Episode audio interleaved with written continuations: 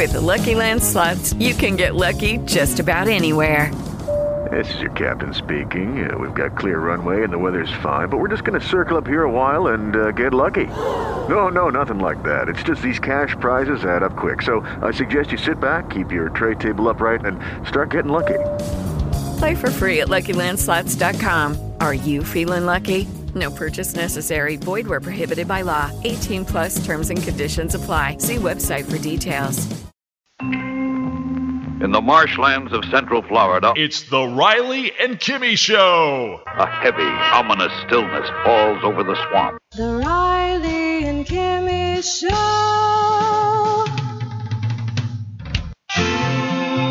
Tuesday afternoon. I'm just beginning to see. Now I'm on my way. And welcome to the Tuesday edition of the Riley and Kimmy Show. You can listen to anytime, day, night, midnight, uh, whatever. Uh, That, that's right.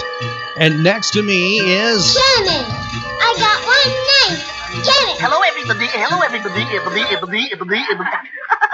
Hi. Hi, I'm your host, Patrick Riley. Riley, Riley, what a pal. He's a man who's understood in Brooklyn or in Hollywood. Riley, what a guy. He's like tender as a lamb. Oh, that's so true. And right next to me is somebody who is well, she's she's very nice. Yeah, yeah, she's nice. She doesn't have that kind of a jingle though. She's really nice, but she also is a little.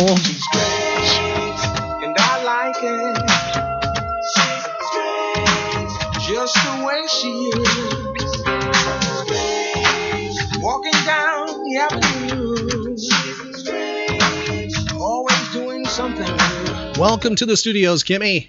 Thank you very much. And uh, thank you, thank you for being here. Actually, really, thank you, Kimmy. Thank you. Uh, Are you going to be doing your impersonations on this episode? Obviously, you are. Uh, Okay, well, that's good. And by the way, uh, check out where the Riley and Kimmy Show will be appearing next. Uh, go to our website at rileyandkimmy.com. You can find more information. The best way, though, is to follow us on Facebook and other social media. Best way to stay in touch with us. We would love to see you this weekend. We'll be somewhere quite special. You can find out more details on Facebook and our other social media at rileyandkimmy.com. Also, there, archived episodes of the Riley and Kimmy Show. The easiest way to listen to us every day. Yep, we have links to iHeartRadio, iTunes, and SoundCloud. We are on those platforms. Also, our social media links. Yeah, they're right there. Along with celebrity interviews we've done, videos, pop culture information, and more. What is our web address? RileyandKimmy.com. Find archive podcasts of The Riley and Kimmy Show at rileyandkimmy.com.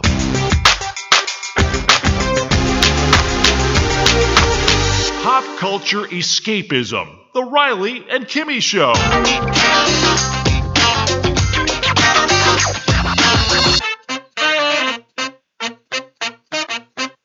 Riley and Kimmy Show. Shall we play a game? That is the question for this Tuesday. Does Kimmy want to go back in time and play some pop culture trivia? What say you, Kimmy? Well, yeah, let's do it. We need to warn you the timeline has been adjusted, meaning it's not running in chronological or linear order.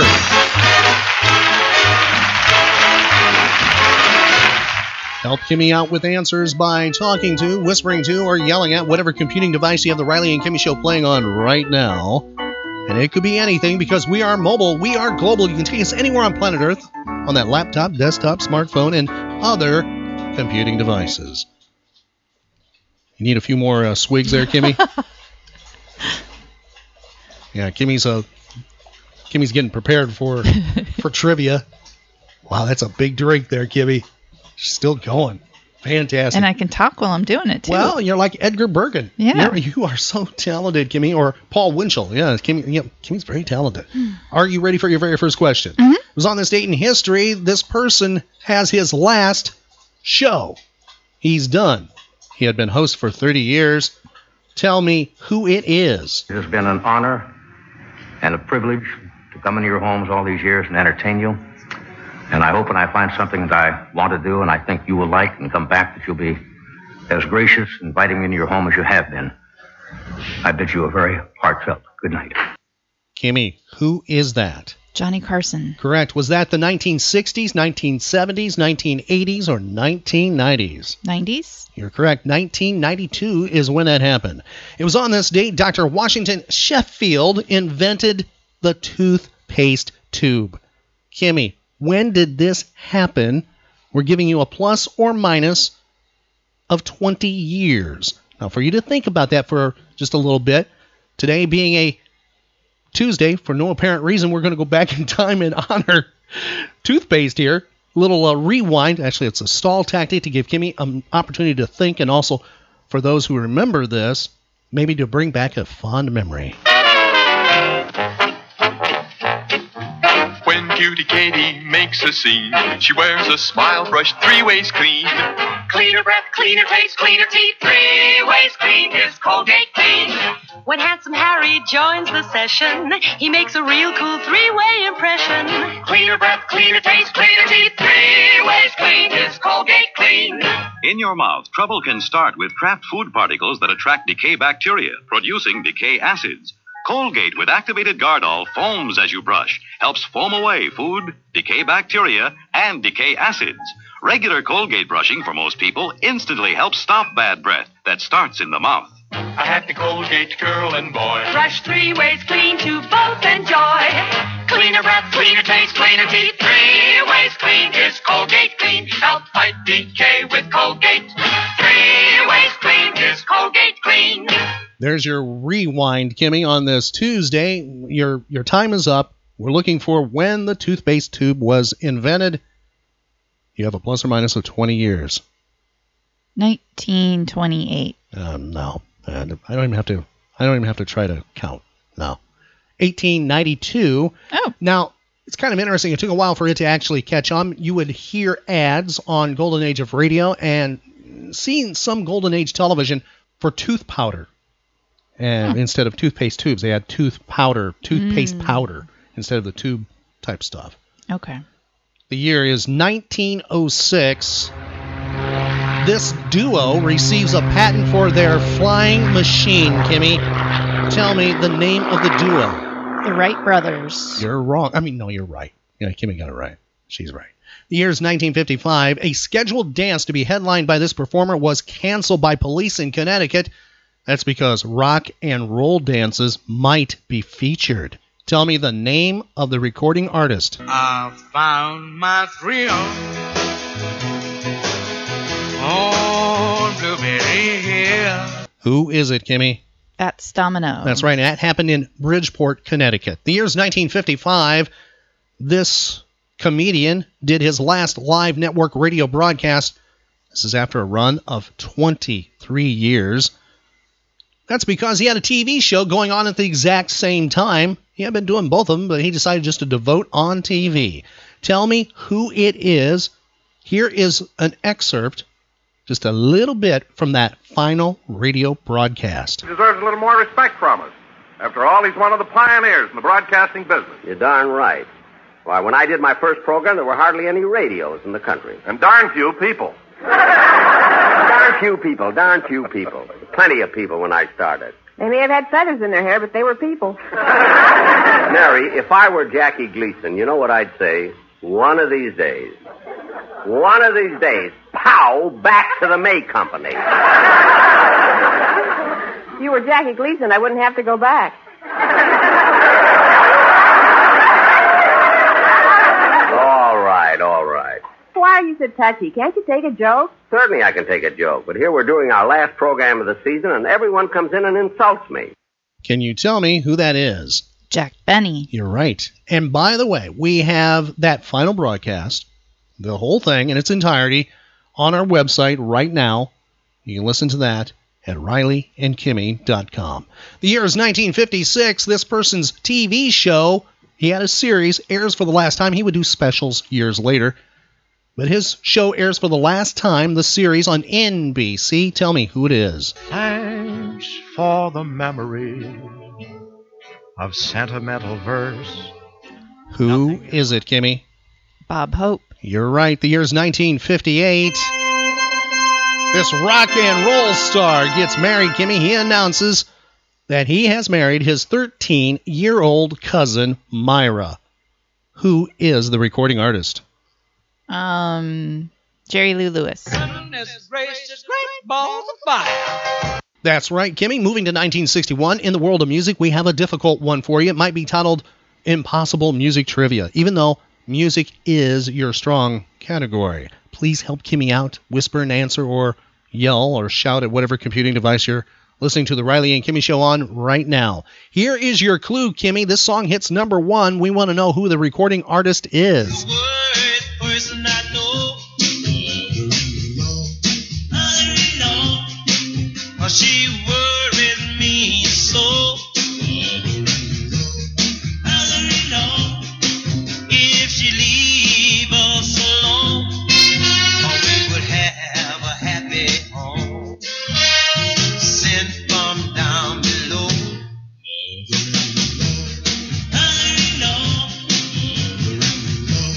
1961, it's Mother in Law. Who is the recording artist, Kimmy? I don't know. That's Ernie K. Doe. Moving to 1965. Tell me the name of the group, Kimmy. Their single goes to number one, the title Ticket to Ride. The Beatles. Moving up one year, 1966, the 18th Emmy Awards happens. Kimmy, these, these are the primetime Emmys. Okay. See if you can identify the outstanding comedy series. Here's your clue it is the TV theme.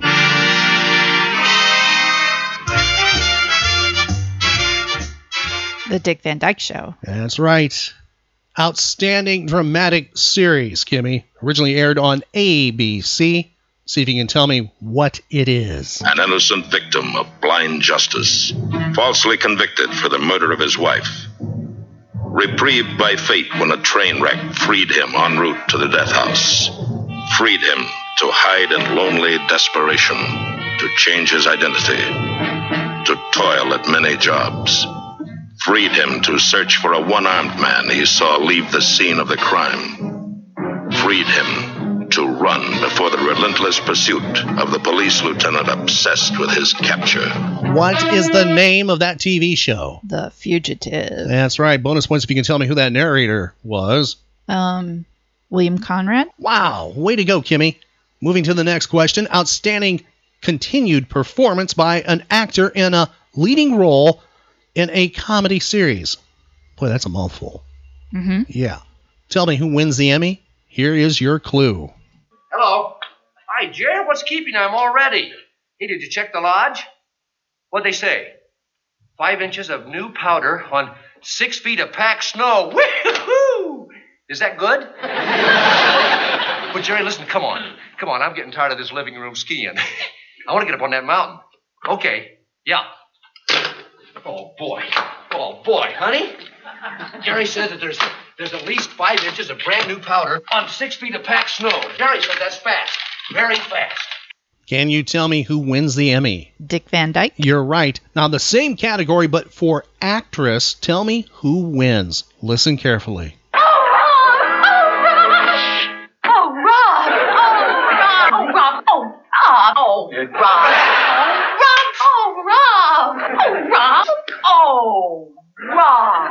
Can you tell me who that is? Mary Tyler Moore. That's right. Outstanding performance by an actor in a supporting role in a comedy. Tell me who it is. Oh, no, no. I got that promotion, you know. I'm moving up. Good. Oh, yeah, yeah. I'm way up there now. I got the big job. I'm in the prints. Fingerprints. I'm in charge of a whole section, end to R. Nab to Rosiski. That's the hot section, you know. I don't know why it is, but your biggest criminal elements fall right between those two letters, and to R. Boy, the stories I could tell you.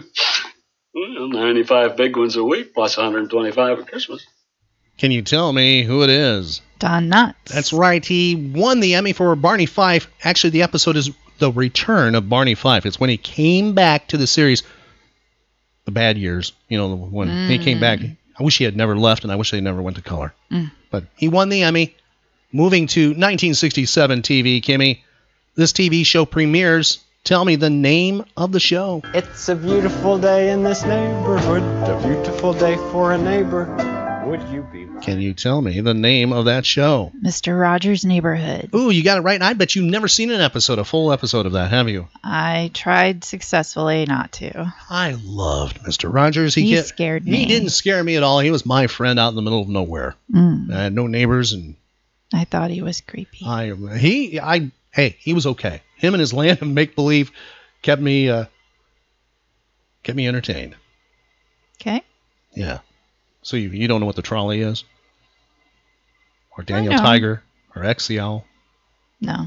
Uh, there goes my idea of you cosplaying of one of the uh, one of the characters. Sorry. It was on this date in 1969. Apollo 10 flew within nine miles of what, Kimmy? Within nine miles of what? The moon. This was the rehearsal for the first lunar landing, which would be what Apollo number? Apollo 11. Hey, she's on a roll. The year is 1980. In New York, five gold records that belonged to this artist were stolen. Tell me the name of the artist.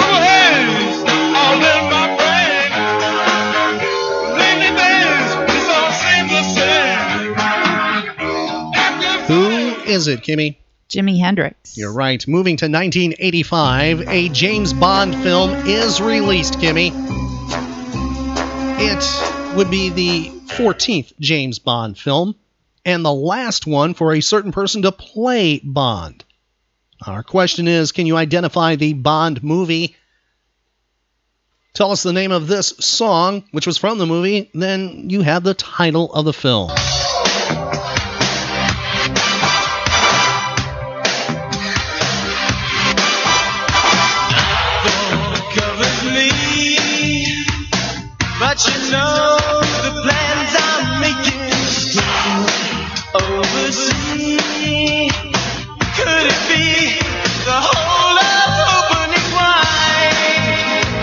Can you tell me the name of the Bond movie? Um, uh, I'm trying to fast forward in my head. It's That- by Duran Duran. That that's right. Yes. Oh my gosh. Kimmy. You put me on the spot. Can't think of the name of it right.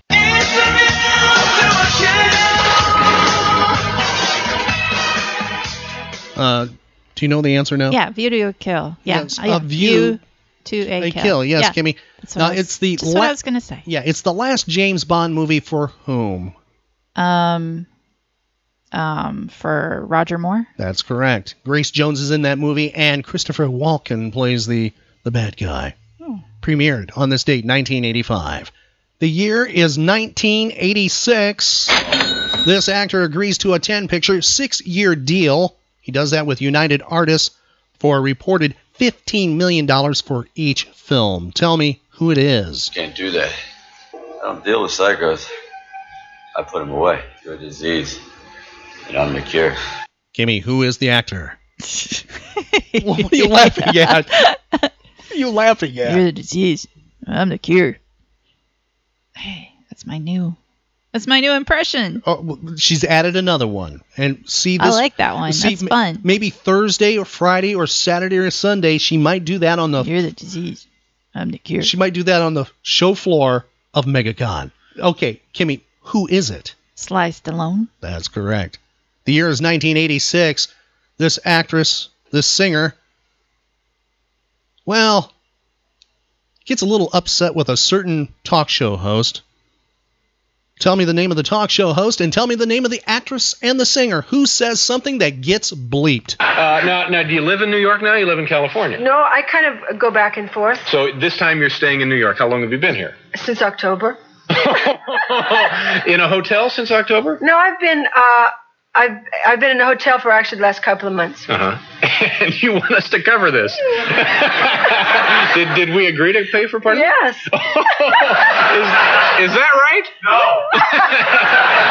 uh, okay, so that you thought that was one reason, but of course that's not really the reason. What what was the re? I mean, you you must have had a change of heart about something. No, actually, I don't know because I thought that I would never want to do this show with you. Now why? Now let's let's uh, explore this a little. Why? Because you thought I was uh, uh, An ass. And, and of course, for you folks at home who may have missed that, what she said was she thought I was an awfully nice guy. No, an astronaut. Yeah, an I astronaut. thought you were an astronaut. Yeah. No, yeah. you know Now, what? see, I know, I know, I know, I knew that's how you felt. I knew you probably felt that way. And Because I told the guy on your show. who's that? Oh. That guy over there. I don't know where he is now. Yeah, yeah. Uh, because you guys had tried to get me, I was doing live at five one time. hmm But I very much enjoy your show, and and it. Can you tell me who that is? Well, David Letterman. Yes, David Letterman. Who swore at David Letterman? Susan St. James. No. Um, Margot Kidder. No. Uh, She was part of a singing duo in the 60s that went into the 70s, and she was on Oh. TV with her husband. oh, Cher. Yes, it's Cher. The year is 2001. This actress divorces CNN founder Ted Turner. Can you tell me who the actress is, or do you need a clue? Jane Fonda. That's right. How many years within one had they been married? Six. 10 years. The year is 2001. A remastered version of this person's album is released, self titled album. Here is one of the singles from that album. Tell me who it is.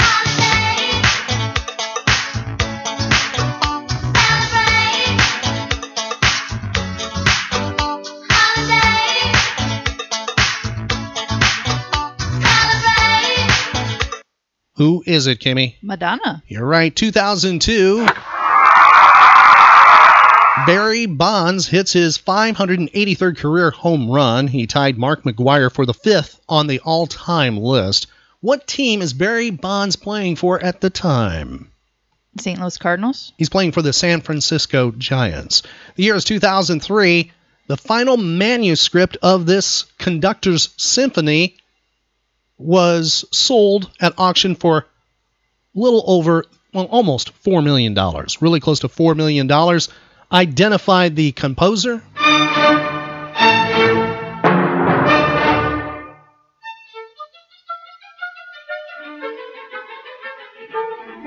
Kimmy, have you ever seen a Clockwork Orange? No.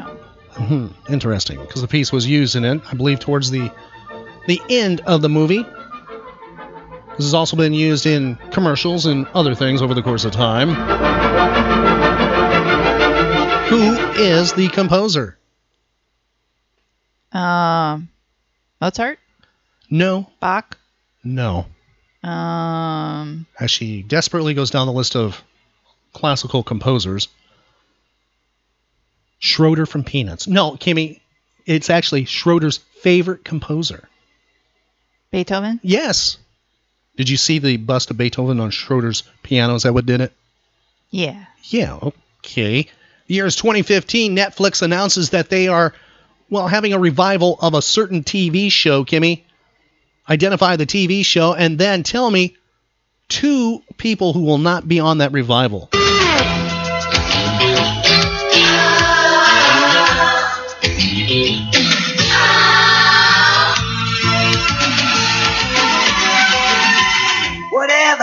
Happened to predictability? The milkman, the paper boy, evening TV. Did I get delivered here? Somebody tell me, please. Kimmy, do you know the TV show? No. It's called Full House. Netflix announces it will be revived in 2015, but they also announced that, well, the twins will not be part of the revival. Tell me the name of the twins. Um, Ashley and Mary Kate Olsen. Yes, you got it right.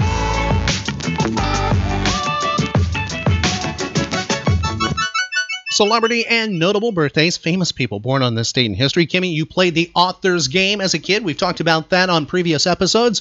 And, you know, it was like a card game, right? Yeah. Let's just test it here. This person born 1859. He was the author, the creator of Sherlock Holmes. Tell me who it is. Conan Doyle. She got it, Sir Arthur Conan Doyle. Kimmy actually got it right. I, I can't believe that. Have you ever read a Sherlock Holmes book? No.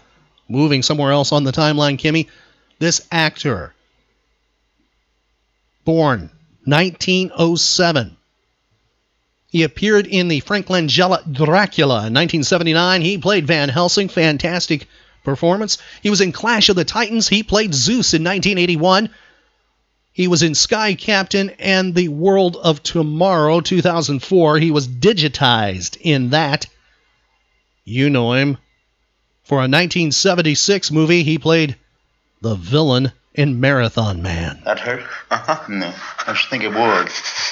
Should take better care of your teeth. You have a, a ca- quite a cavity here. Is it safe? Look, I tell you, I can't do it. Have you ever seen Marathon Man? No. So you've never seen the dentist scene we were using that clip from? No. You have you ever seen Clash of the Titans 1981? Yeah. You saw Sky Captain in 2004. Yeah. Can you tell me who this is? No. Sir Laurence Olivier, born on this date 1907, died 1989. Next person, Kimmy. Frank Converse is his name. He is 80 years old today. He was part of a TV series for two seasons. It was on from 1974 to 1976. See if you can identify the TV show he is famous for. Here's your clue.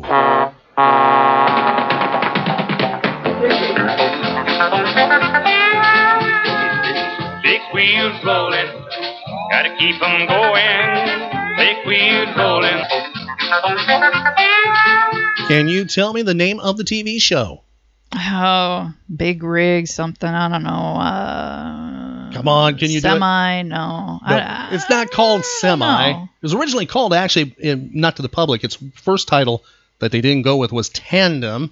Convoy. No, not No. that's that's that was a that was a song from about that time period by C.W. McCall.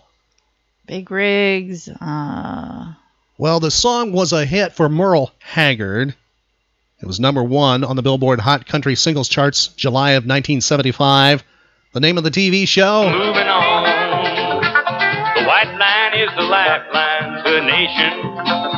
And men like Will and Sonny make it move. A good hot cup of coffee is waiting up ahead, and the rhythm of the highway hums along. Jamming gears has got to be a fever. Us men become addicted to the grind. It takes a special breed to be a truck driving man in a steady hand to hold that load behind. Big wheels rolling, gotta keep 'em going. Big wheels rolling, moving on. Moving on. That's the TV show Frank Converse is known for. He's celebrating his 80th birthday. I had a relative who was a big rig driver over, you know, across the country, nationwide, and my job once a week was to stop by his house because he bought a video tape recorder. The thing was, it's huge. I mean, just because he wanted that one show, and it could only record one hour, the, this VTR. I mean, it had a big tape, one hour. You had to set it up, and that was my job mm. to eject the, the tape from the previous episode, label it, and put the new one in. I got paid to do that. Wow. That was kind of a cool gig. Yeah. He was the only person that I knew in that area that had a you know vi- uh, video recorder. Hmm. That's why that show I you know kind of identify with a little bit. Next person, actor Kimmy, celebrating his 80th birthday. He would appear on Carson a lot. Matter of fact, filled in for Carson one time, and it didn't go over very well. Here he is talking about it. See if you can identify who is having his 80th birthday today. Well, see, the seal was supposed to come out late, and everyone knew the seal was out except me. Yeah, I wasn't getting a lot of laughs, but the seal was starting to get laughs, and I thought I was getting the laughs. But of course, it was the seal, and then Fred said to me, He's out. and uh, there he was, and my little friend was out scampering all over the place. And then Fred had a good idea that I do the monologue over here with uh, Ed, which is the seal has his own show now. Can you tell me who that is? No? That's Richard Benjamin. Do you remember him? Oh, yeah. Tell me why this person's on the famous list, Kimmy Ann Cusack. She's an actress. Yes, how old is she today? Within five years. 50. She's 57 today. Next person celebrating his 52nd birthday, a singer. See if you can identify who it is. He had a number 10 Billboard Hot 100 hit. It was number one on the Hot R&B. Here's your clue from 1990.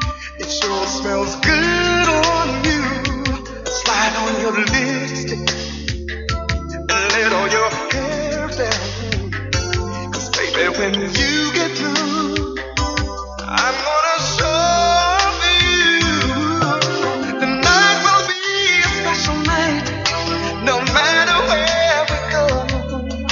And I'm so proud to be with you. I just wanna let you know you got me my, my. My, My, My was his hit from 1990. Who is it, Kimmy? Luther Vandross? No, very good guess. He was part of New Edition. Does that help? No. Johnny Gill. I see dead people.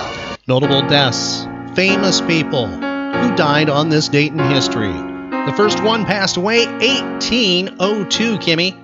She was the first First Lady of the United States of America. Who is it? Martha Washington? That's right. She dies at the age of 70. Next person, 1885, dies at the age of 83. He was an author, Kimmy, known for The Hunchback of Notre Dame. Who is it? Stevenson? No, it was Victor Hugo. Hmm. The judges say you did a fantastic job today, Kimmy. Well, that's nice of them. Yes, they do. And we're going to honor something we talked about on trivia with the golden age of radio. A little spotlight we're doing.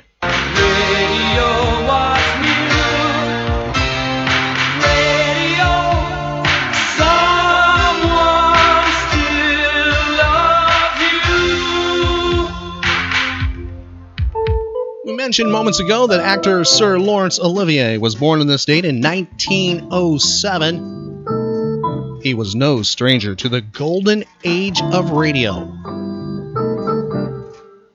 Moving into the world of haunting, a thriller. This is the radio production of Oscar Wilde's The Picture of Dorian Gray. It stars Sir Laurence Olivier. It was done in 1957. Here's our tribute to Sir Laurence Olivier on the Riley and Kimmy Show.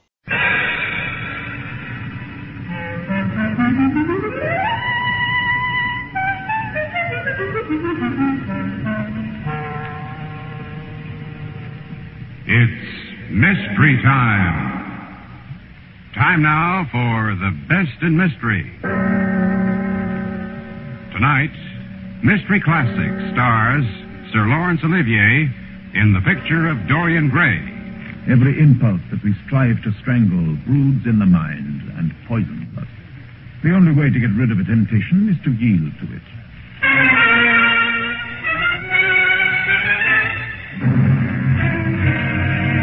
Good evening. This is Don Dowd, your host for Mystery Time. Tonight, as on every Thursday night, Mystery Time brings you Mystery Classics. Great stories of crime and punishment performed by famous stars. Tonight, a real treat. Sir Laurence Olivier, regarded by many as the foremost actor in the world, brings to life Oscar Wilde's chilling classic story of a man and his portrait, The Picture of Dorian Gray. Here is a powerful drama of temptation, of evil, and of the consequences. It's sure to hold you spellbound. So now, transcribed, Oscar Wilde's The Picture of Dorian Gray, starring Sir Laurence Olivier as Lord Henry Wotton.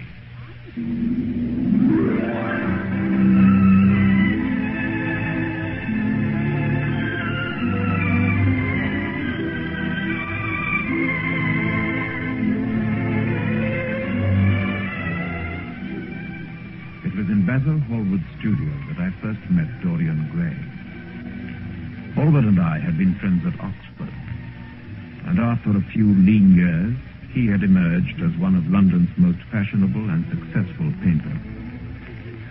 I had dropped in to see him one afternoon and found him putting the finishing touches to his latest picture. The full-length portrait of a young man whose looks could only be described as beautiful. It's your best work, Basil. You must certainly send it next year to the Grosvenor. The Academy is too large and too vulgar. I don't think I'll send it anywhere. I know you'll laugh at me, but I really can't exhibit it. I put too much of myself into it. Too much of yourself in it. I can't see any resemblance between you and this young Adonis. He looks as though he was made out of ivory and rose leaves. I sometimes wonder whether he isn't too good looking. After all, there's a sort of fatality about all physical and intellectual distinction, and Dorian Gray's beauty is enough Ah, to... Dorian Gray, so that's his name. Yes, though I didn't intend to tell you. Why not? Oh, I can't explain. When I like people immensely, I never tell their names to anyone. It's like surrendering a part of them. I thought you think that's foolish. Not at all, my dear Basil. You seem to forget that I'm married. And the one charm of marriage is that it makes a life of deception absolutely necessary to both parties. You know you don't believe that, Harry. You never say a moral thing and never do a wrong one. Your cynicism is simply a pose. Being natural is simply a pose. The most irritating pose I know. Now, tell me more about Mr. Dorian Gray. How often do you see him? Every day. He's all my art to me now. I see him in everything I paint. I, suppose you would say he inspires me. Hmm, I look forward to meeting him. I don't want you to meet him, Harry. I know you far too well. At the moment, Dorian's simple, sincere, and charming. I know just how it will amuse you to change all that. Make him hard and cynical and vicious, all that you like to think you are yourself. I don't want that to happen. I want to keep Dorian the way he is now, not only beautiful in looks, but in nature. Oh, uh, oh, come in, Dorian. This is Lord Henry Wotton, an Oxford friend of mine. How do you do, Lord Henry?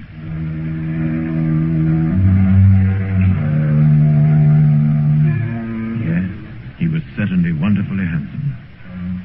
There was something in his face which made one like him at once. All the candor of youth was there, as well as all youth's passionate purity. Are you really a bad influence over your friends, Lord Henry? Like Basil says you are. There is no such thing as a good influence, Mr. Gray. All influence is immoral. Why? Because to influence a person is to give him one's soul. He does not think his natural thoughts or burn with his natural passions. His virtues are not real to him. His sins, if there are such things as sins, are borrowed. I had never thought of it that way. The aim of life is self-development. I believe that if one man were to live out his life fully and completely, the world would gain such a fresh impulse of joy we would forget all our maladies. As it is, we are punished for our refusals. Every impulse that we strive to strangle broods in the mind and poisons us. The only way to get rid of a temptation is to yield to it.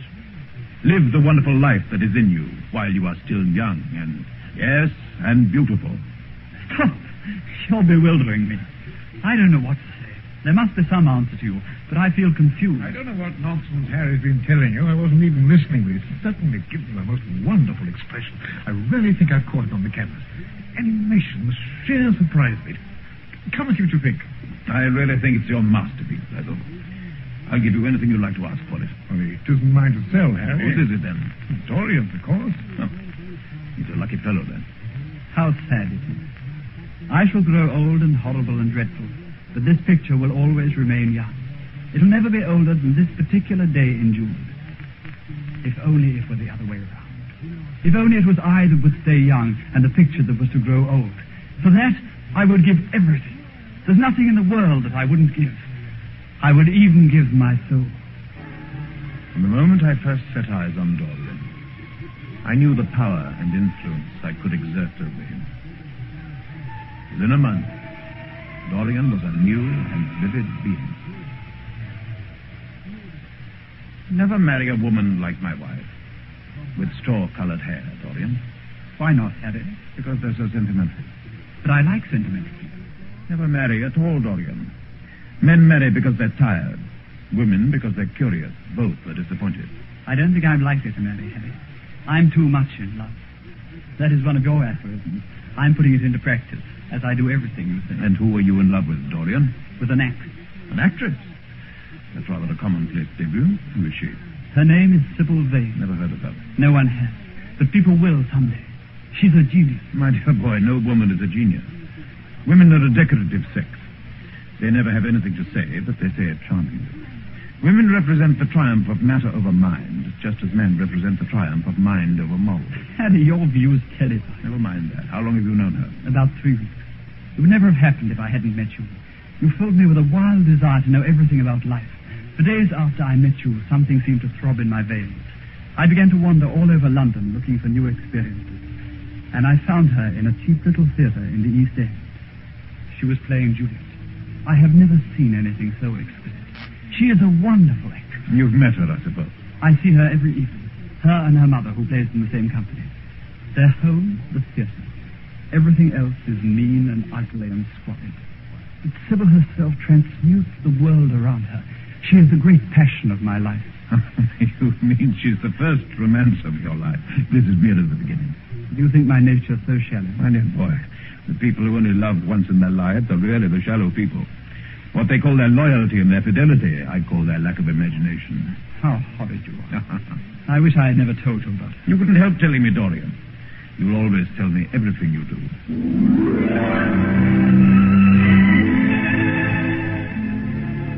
Dorian's love affair was really a considerable bore, as it meant that he was never to be found in a club for dinner. Like the new Dorian himself, passionate and exciting, I rather regarded that love affair as my own creation. And I was perfectly sure that I could put a stop to it whenever I felt so disposed. When Dorian solemnly announced that he was going to marry the girl, therefore I felt that the time had come. I went with him to the theater to see his Juliet. And a flatter, more uninspired bit of acting I've never seen in my life. Even the gallery booed the poor girl.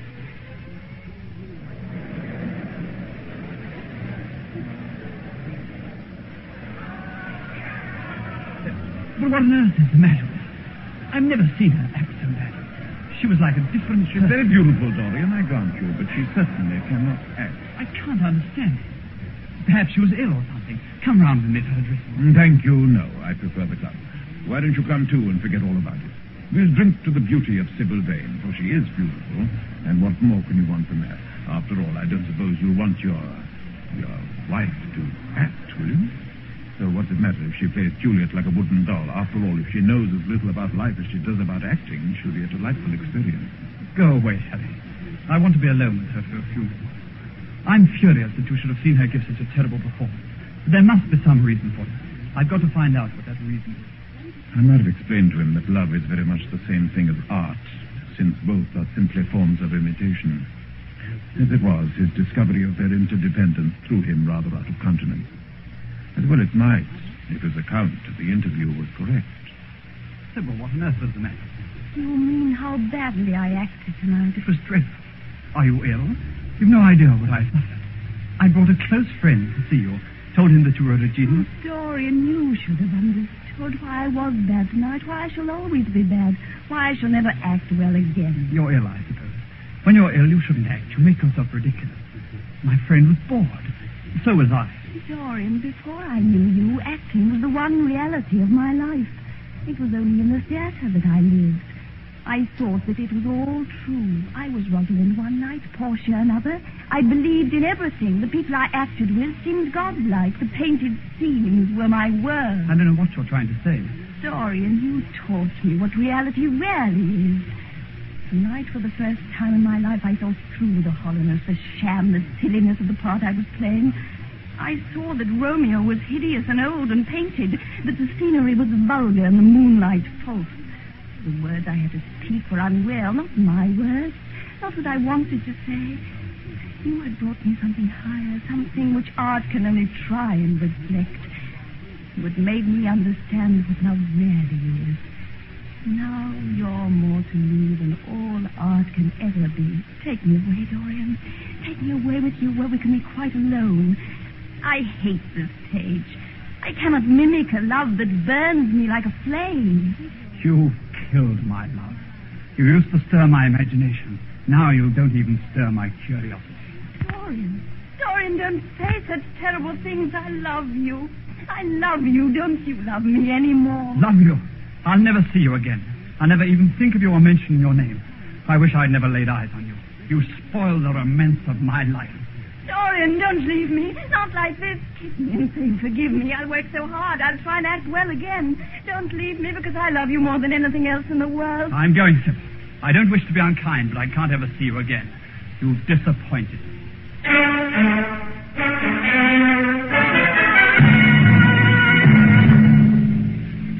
That night, Sybil Vane played her greatest tragic role, in earnest. She committed suicide. I was the first to bring the news to Dorian next morning, hoping that he would not be too desperately upset by it. I must admit that he wasn't. He took it with a surprising degree of calm, I thought. I'm glad you don't think me heartless, Harry. But I really must admit that this death doesn't affect me as it should. It seems to me to be simply like a wonderful ending to a wonderful play. It has all the terrible beauty of a Greek tragedy. A tragedy in which I took a leading part, but in which I've not been. You're wise to take it so philosophically. Mourn for Ophelia, if you like. Put ashes on your head because Cordelia was strangled. But don't waste your tears over Sybil Vane. She was less real than they are. We won't talk about it anymore. It's been a marvelous new experience, that's all. I wonder if life has any more in store for me. Life has everything in store for you, Dorian. With looks like yours, there's nothing you won't be able to do. But suppose I become old and haggard and wrinkled, Harry. What then? Uh-huh. Then you may have to fight for your victories. As it is, they're given to you. No, Dorian, you must keep your good looks. By the way, where's your portrait? You Used not to hang on the wall there? Yes, sir. I, I sent it back to the picture frame. I wanted the frame altered. But it wasn't the frame of the picture that was altered. The picture itself had undergone a strange alteration. Since that rather distasteful scene with Sybil Vane, the expression of the painted portrait had become mysteriously different. The smile, which had been so beautiful, was beautiful no longer. It had twisted itself into a cruel sneer.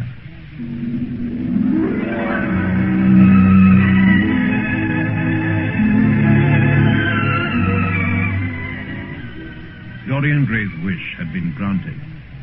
The wish that he had uttered in Basil Hallward's studio. He had wished that he himself might remain young and that the portrait might grow old. That his own beauty might be untarnished and the face on the canvas bear the burden of his passions and his sins. That the painted image might be seared with the lines of suffering and thought and that he might keep all the delicate bloom and the loveliness of his youth. And impossible as it seemed, the wish had been granted. But now the portrait had become more than a mere work of art. It had become an accusing conscience, which mirrored within itself all the thoughts and deeds which Dorian Gray strove to conceal from the world. And that was why the portrait must be hidden and locked away lest in the evil of its look, the world should see him to the soul, and Dorian Gray should be betrayed. Sybil Vane's death means nothing to him. My dear Basil, it's only shallow people who require years to get rid of an emotion. A man who is master of himself can end a sorrow as easily as he can invent a pleasure. Dorian, this is horrible. Something has changed you completely. You look the same, but you're different. You talk as if you had no heart and no pity in you. It's all Harry's influence, I can see that. I owe a great deal to Harry, Basil. More than I owe to you. You only taught me to be vain. Well, I'm punished for that, Dorian. Or shall be someday. I don't know what you mean by that, Basil, or what you want. I want the Dorian Gray I painted. By the way, where is it? Have you, have you taken it down? Yes. It began to depress me. I couldn't bear to look at it. But why not? Where is it? Let me look at it again. No, Basil. I don't want to show it to you anymore. Not show me my own work? Are you serious? Quite serious. I can't give you any reasons, and, and you're not to ask for any. Well, if that's the way you feel about it. really, it seems rather absurd. I'd uh, changed my mind. I was going to exhibit it in Paris in the autumn. Exhibit it? You mean put it on show for people to gape at? I never thought you'd object to being admired. I can't explain it the way I feel. But There seems to me to be something fatal about a portrait. After a while, it begins to have a life of its own. Well, Dorian, I can see no change in you, not outwardly. In character, yes. Not on your features.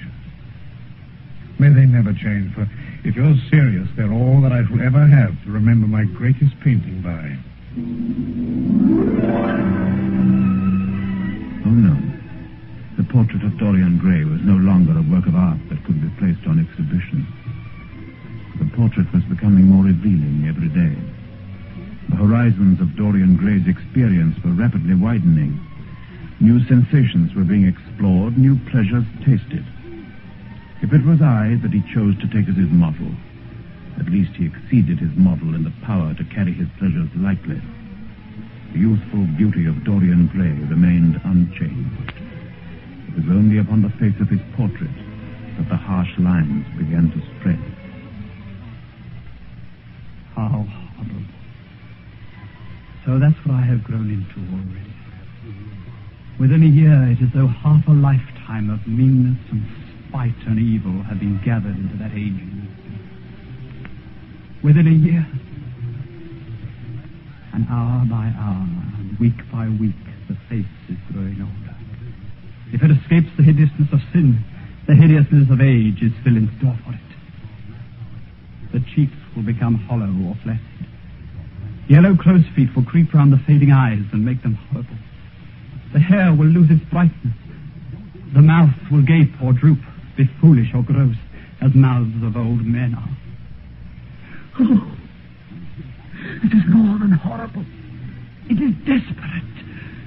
Suppose that someone should find it here, break into the room, and see for themselves. Dorian Gray as he really is. Well, so far has been.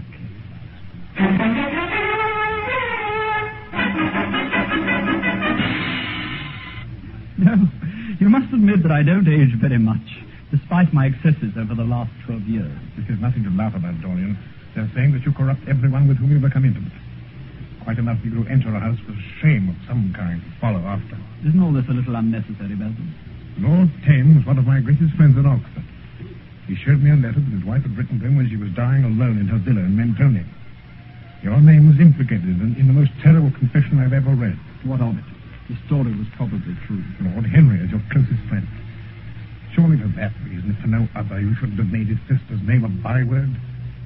When you met her, not a breath of scandal ever touched her. Is there a single decent woman in London now who'd drive with her in the park?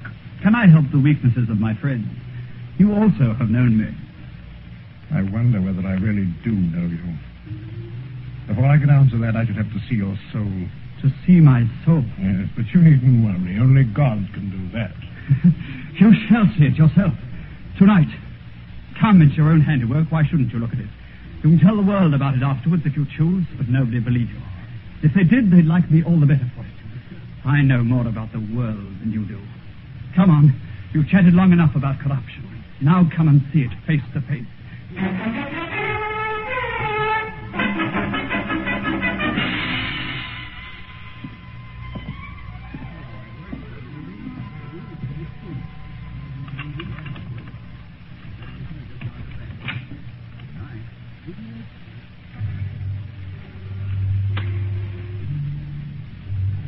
think that it's only God who sees the soul, Basil? Draw back that curtain and see mine. Mad, Dorian. You won't? Then let me do it for you. No.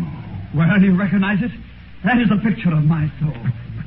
Years ago, when we first met, you flattered me and taught me to be vain about my looks. You introduced me to a friend of yours who explained to me the wonder of youth. Then you finished the portrait that revealed to me the wonder of beauty. In a mad moment, I made a wish.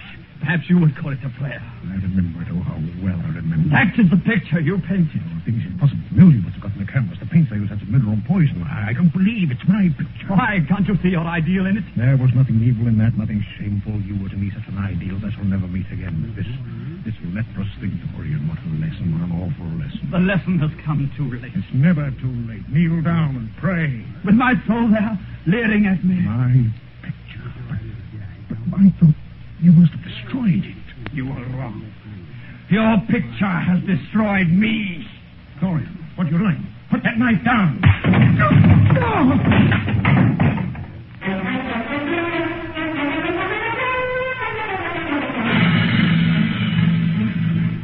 Basil Hallward was dead. The uncontrollable feeling of hatred that had come over Dorian Gray might well have been whispered into his ear by the grinning face of the painting on the wall. The painting that had once been the picture of Dorian Gray. He would destroy it. Why had he kept it so long? Once it had given him pleasure to watch it changing and growing old. He had stood before it for hours, a silver mirror in his hand, comparing the hideous likeness with the image of his own perfect beauty. The very sharpness of the contrast had once quickened his sense of delight. Now he felt no such pleasure. The picture had become no more than an accusing conscience to him. And he would destroy it. There on the floor beside the body was the knife with which he had just committed murder. As it had killed the painter, so it would kill the painter's work and all that it meant. It would kill the past, and when that was dead, he would be free.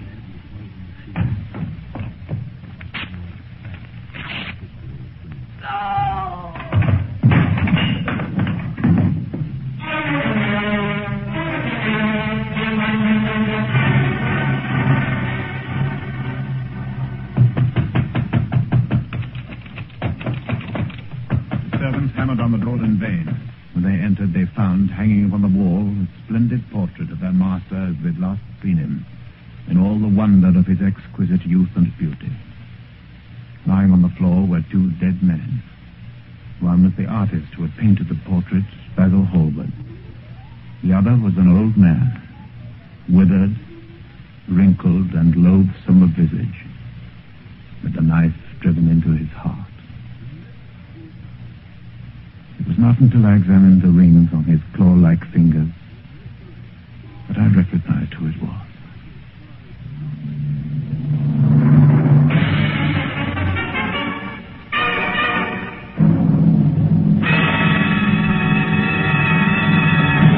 If you enjoyed that golden age of radio production, be sure to follow The Riley and Kimmy Show. We feature old time radio shows from time to time. We have archived episodes available right now on our website at rileyandkimmy.com. Some of them have old time radio episodes on them. Please tell your friends about the Riley and Kimmy Show. Help us grow. Our social media links are available on our website at rileyandkimmy.com. That's R I L E Y and Kimmy, K I M M Y dot com. If you friend, follow, and like us, we will friend and follow you back.